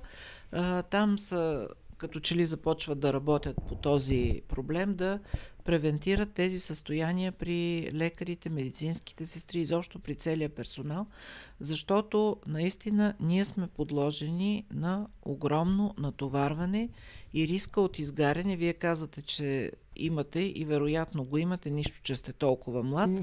Риска от прегаряне е много голям. Защото ние се намираме в една преса. От едната страна са обществените очаквания, с които явно не се справяме и то не по наше нежелание. От другата страна сме ние като хора. Ние по нищо не се различаваме от другите хора. А какви могат да бъдат мерките за профилактика на бърнаут? Трябва да са насочени и към човека, и към средата, и към обществото. Тоест, говорим за един много голям комплекс от мерки. Защото, те са скъпички, труднички, но със сигурност е по-добър вариант, отколкото да го лекуваме това нещо след това. Примерно в система като на Норвегия, дали има толкова бърна, отколкото в България, да речем? Може и да има, не знам. Не знам дали оцелихме примера с Норвегия. Лекарите са... Въпрос от Twitch, което рядко се случва, но гледайте ни в Twitch, абонирайте се там. А думата нормален в кавички има ли смисъл в съвременния свят според вас? Да. Има нормален. Вижте, нормата Сега това не знам дали е за ефир. Тук сме се нахобила. Нормата в психиатрията, казваше един наш професор, ми тя е разтегливо понятие, кандамското влагалище, колеги. Наистина, че нормата... Нормата има широка норма, но общо взето, ако човек с поведението си, обусловено от психичното му състояние, би могъл да представлява опасност за себе си и или околните, и или да уврежда собственото си здраве, значи нещата не са съвсем нормални. Добре, последни няколко въпроса, тъй като напреднахме с времето, но вие сте много активни, пак недоволстват много хора. Петър Зографов, втори опит на неговия въпрос, ето ще му го зададем. Какво мислите за различни форми на медитация? Има ли място в терапия на някое състояние? Знам, че се използва практикуване на осъзнатост при някои случаи. Може ли ежедневна медитация да предотврати в кавички състояния като бърнаут или пък деменция в по-късна възраст? Сега, ако ползваме медицина основана на доказателства, на мен поне не ми е известно да има проучвания и да е доказано, че медитацията помага като профилактика на деменция и бърнаут. Не казвам, че не е така, на мен не ми е известно. А ние практикуваме само такава медицина, това е важно да го уточним. Да. Само evidence-based medicine. Да. Сега, доколкото не се знаят специално за деменциите, не се знаят причините, нали, освен това, че мозъка просто остарява, но интимните механизми все още не са известни и не знам доколко и медитативните упражнения могат да помогнат. Много интересен въпрос. Не искам да... Не бива да минаваме от другата страна и да казваме, да, това помага, защото има много хора, които са доверчиви, ще се предоверят и ще дадем някакви излишни надежди. Хубаво е човек, когато реши да се довери на нещо, да провери всички възможни източници, да пита, но компетентни хора да пита, да се интересува и да може да вземе това, което се нарича информирано решение. Абсолютно. Васил, много интересен въпрос. Доколко социалните мрежи влияят на психичното ни здраве? Това е една голяма тема за други 2 часа. Да. Сега да кажем, че трябва да ги няма. Това е ясно, че няма как да го няма. 21 век сме, трябва да се научим да живеем с тях, в тях, за тях, на тях, около тях и така нататък. Големият проблем, че много хора в последните години развиват зависимост от това. И то с всичките черти на зависимост. Изтръпване, ако нямам интернет, ако ми е изгорял рутера, ако са ми свършили данните. Аз виждам, често пътувам с самолет и виждам колко са невротични хората и не само българите. Като почнем да снишаваме, вече се включват самолетите и телефоните и се почва... Никой не слуша там мерките за безопасност какви били. И се почва едно цъкане... Почват да писукат, нали, като вече сме на пистата и се хване мрежа. Боже мой, какво е проверяване, какво е чудо. Виждам ги в съда, като ходя, като вещо лице, нали, тия, които седим в залата. То е непрекъснато цъкане по телефоните и нали, говоря за хора на години. За мен големия проблем обаче са децата и социалните мрежи, защото ние възрастните, особено от моето поколение, ние сме живели в истинска такава реална реалност. Докато децата като че ли ми те не правят разлика между виртуалната реалност и реалната реалност. И тази измама във Фейсбук, лайковете и приятелствата. Какви приятелства? Ти не си изял 1 кило сол с този човек. Какво значи приятел? Приятел значи в 3 часа да се обада на моята приятелка и да й кажа: Харитино, тръгвай, защото имам проблеми, тя няма ме пита какво. Ми вземе едно такси и ще дойде. Докато сега децата това не могат да го броят лайкове. Аз имам толкова лайка. И колкото имаш толкова лайка? Може би те са пристрастяващия фактор, но сега да кажем и дали има позитивни страни, да ни обвинят случайно, че сме закостенели. Вижте сега, безспорно има позитивни страни. Да. Безспорно това те свързва с хората, запознаваш се с много хора. Аз съм намерила чудесни приятели във Фейсбук, с които съм се видяла лично след няколко години общуване, защото в писаната реч се виждат много неща, освен човек дали е грамотен, се виждат много други неща и според мен общуването чрез писане е много по-дълбоко. И много неща, които иначе човек може в живия контакт да се опита да скрие, там пробиват. Така че това са хубави неща, но трябва да умеем да намерим балансираме. Баланса. Даже в последната книга, която прочетох, която е номинирана за Goodreads на годината, Digital Minimalism, да. В нея пише, че трябва да се върнем, да си изтрием приложенията на телефона, за Facebook, за Messenger, примерно, защото точно те са престрастяващите. Буквално всеки човек в момента, където и да отиде, се отваря телефона, цък, цък, цък. И защо това? Заради лайкове и така нататък. И социалните мрежи, колкото и парадоксално ние да го твърдим като собственици и контент креатори, нали, в интернет, са престрастяващи. И то е целенасочено да са престрастяващи. Те нарочно така ги правят и игрите, и социалните мрежи. Точно така. Самите предприемачи и хора, които създават социални мрежи, това им е целта, да стоите максимално време вътре в тях. И трябва да сте осъзнати. Чакай, че се насъбраха поне сигурно за последните 5 минути на 23 въпроса. Ще избера само 1-2 и ще преминем към заключителните думи. Няма как да не спомена Марияна Колева, редовен участник в нашия онлайн квиз, който между другото ще бъде в сряда, не във вторник тази седмица, защото съм нощна смяна във вторник. Това ще го кажем допълнително. Поздравление още веднъж за избора на гост. Много интересен подкаст тази вечер. Да си изберем. Добре да ви гостува няколко пъти доктор Гълъбов. Има доста въпроси и огромен интерес. 2 часа не са достатъчни. Така, трудотерапията има въпрос. Добър метод за лечение ли е трудотерапията? Определено беше добър метод на лечение. Той и сега е добър метод, само че за съжаление трудотерапевтичните стопанства, които бяха на времето, са разградени. Има на 2-3 места са останали. Защото на времето, когато са създавани психиатричните болници в България като първите лечебни стационарни психиатрични заведения, те са разкривани в отдалечени райони. Просто такава е била концепцията и в България, и по света, че психично болните трябва да бъдат изолирани, едва ли не до живот, и да им се създаде една изцяло нова среда, в която да живеят и, разбира се, да се издържат. И трудотерапевтичните стопанства са служили именно като начин да се издържат болниците и да се и пациентите да полагат някакъв труд. И трудотерапевтичните стопанства преди 15-20 години на повечето места бяха закрити, и останаха едни малки трудотерапии, които обаче не стигнаха до съвременната форма на трудотерапия. Съвременната форма на трудотерапия е предимно арт-терапия, занимателна терапия.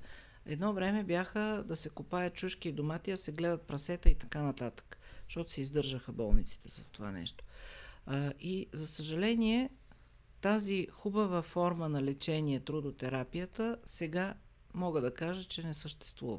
Като оставим тези 2-3 изолирани места, където има, трудотерапията като форма би следвало да има и в дневните центрове, които все още ги няма.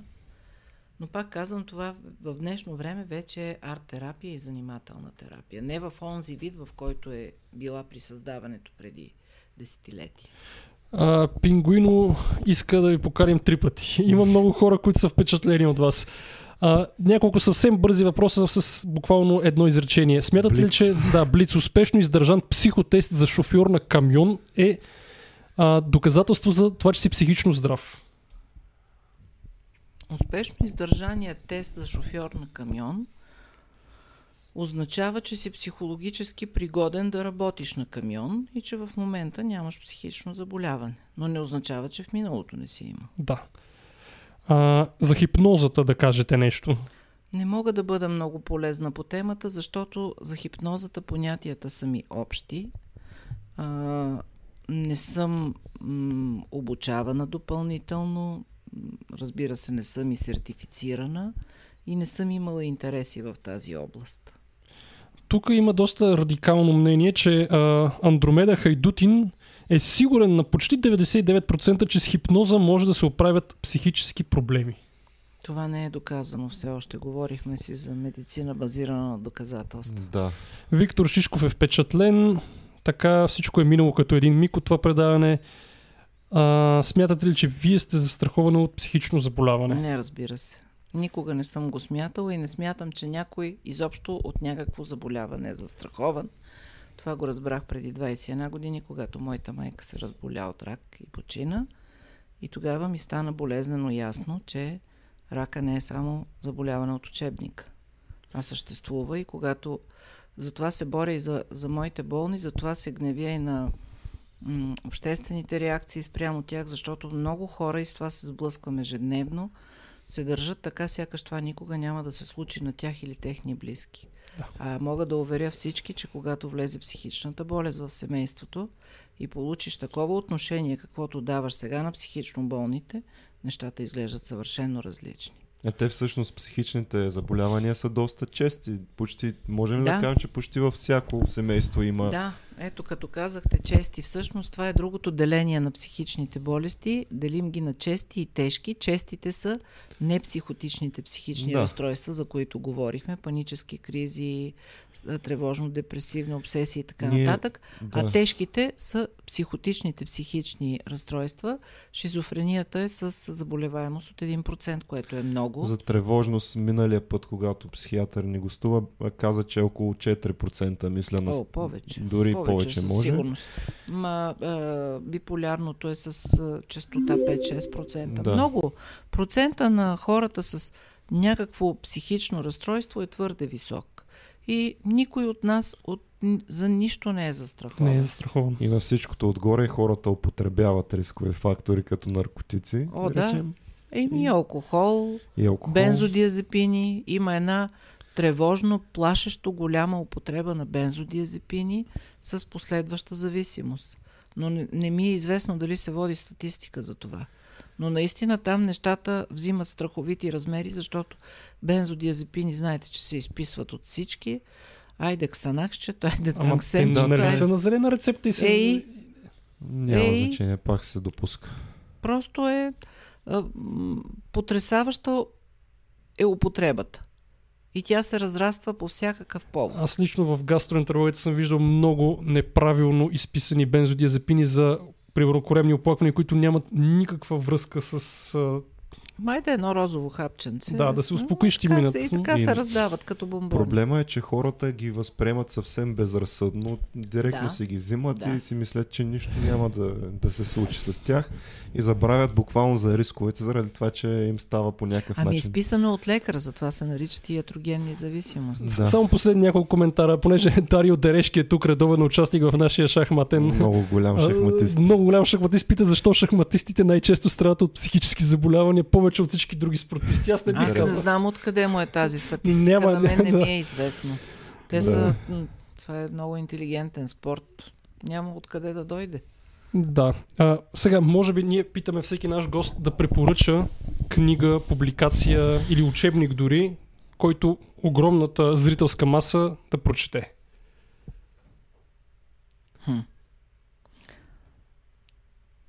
Затруднихте ме.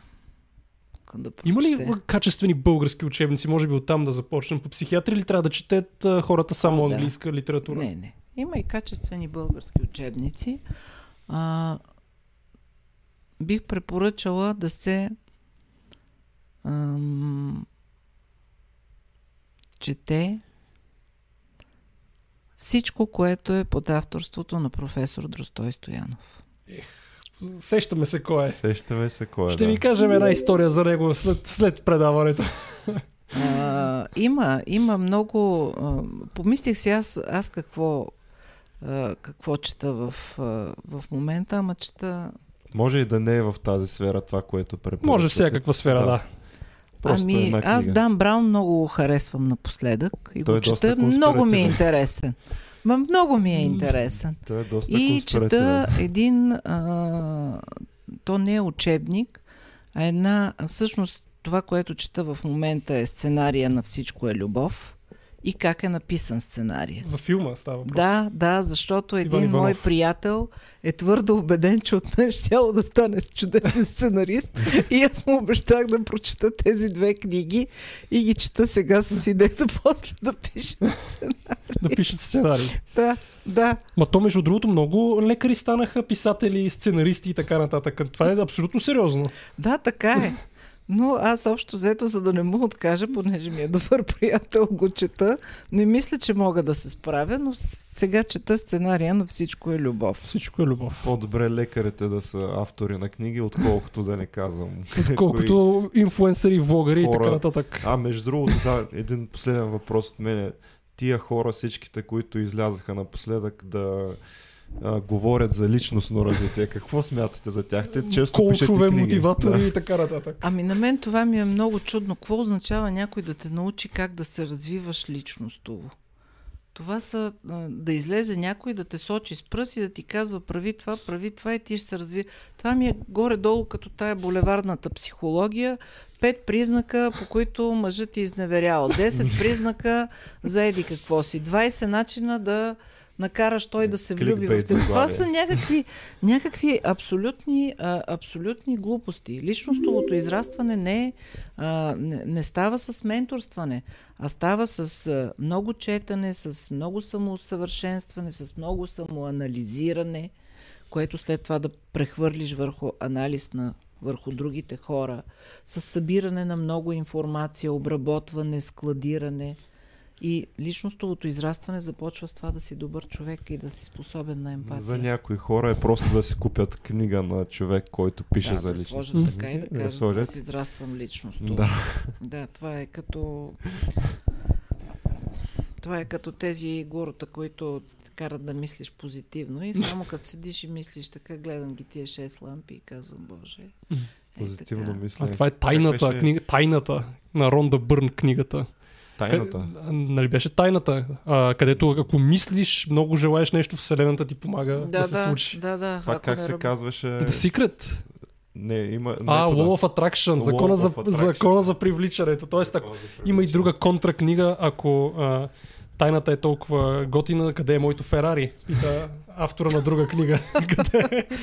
Да, то е така наистина. Да, нищо не става с много такова мислене, както този доктора, колегата Николай Михайлов беше го нарекал позитивното мислене, метафизика за домакини. Него много често го канят, между другото, в BTV, лице в лице. Аз даже доскоро не знаех, че е психиатър, но... Психиатър и теолог. Той много интелигентен и ерудиран човек. Да. Той взима доста така активно отношение към, да кажем, обществени въпроси. Да. И последен коментар. Бъдете здрави, доктор Гълъбова. Много благодаря за полезния, искрен и много човешки разговор. Може би последни думи за реклама. Винаги накрая завършваме за реклама. Тоест, къде мога да ви открият, ако някой иска да се свърже с вас? Така като ме питате, се сещам за тези безбройни фирми, които ме атакуват всяка година по това време. Да не ми правили реклама на болницата в интернет. Казвам, бе, аз съм крачеща реклама. Плюс това, къде сте чули реклама на психиатрия? Кой точно отива по желание в психиатрията? Ами, къде могат да ме намерят, ако имат силното желание? В Държавна психиатрична болница Свети Иван Рилски могат да ме намерят. Във Фейсбук могат да ме намерят. Това е много важно във Фейсбук. Във Фейсбук, да. Ето, аз съм изписана на български. Хубавата страна на социалните мрежи е, че може да се свържи с всички.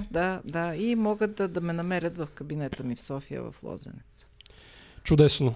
Може би заключителни думи от мен.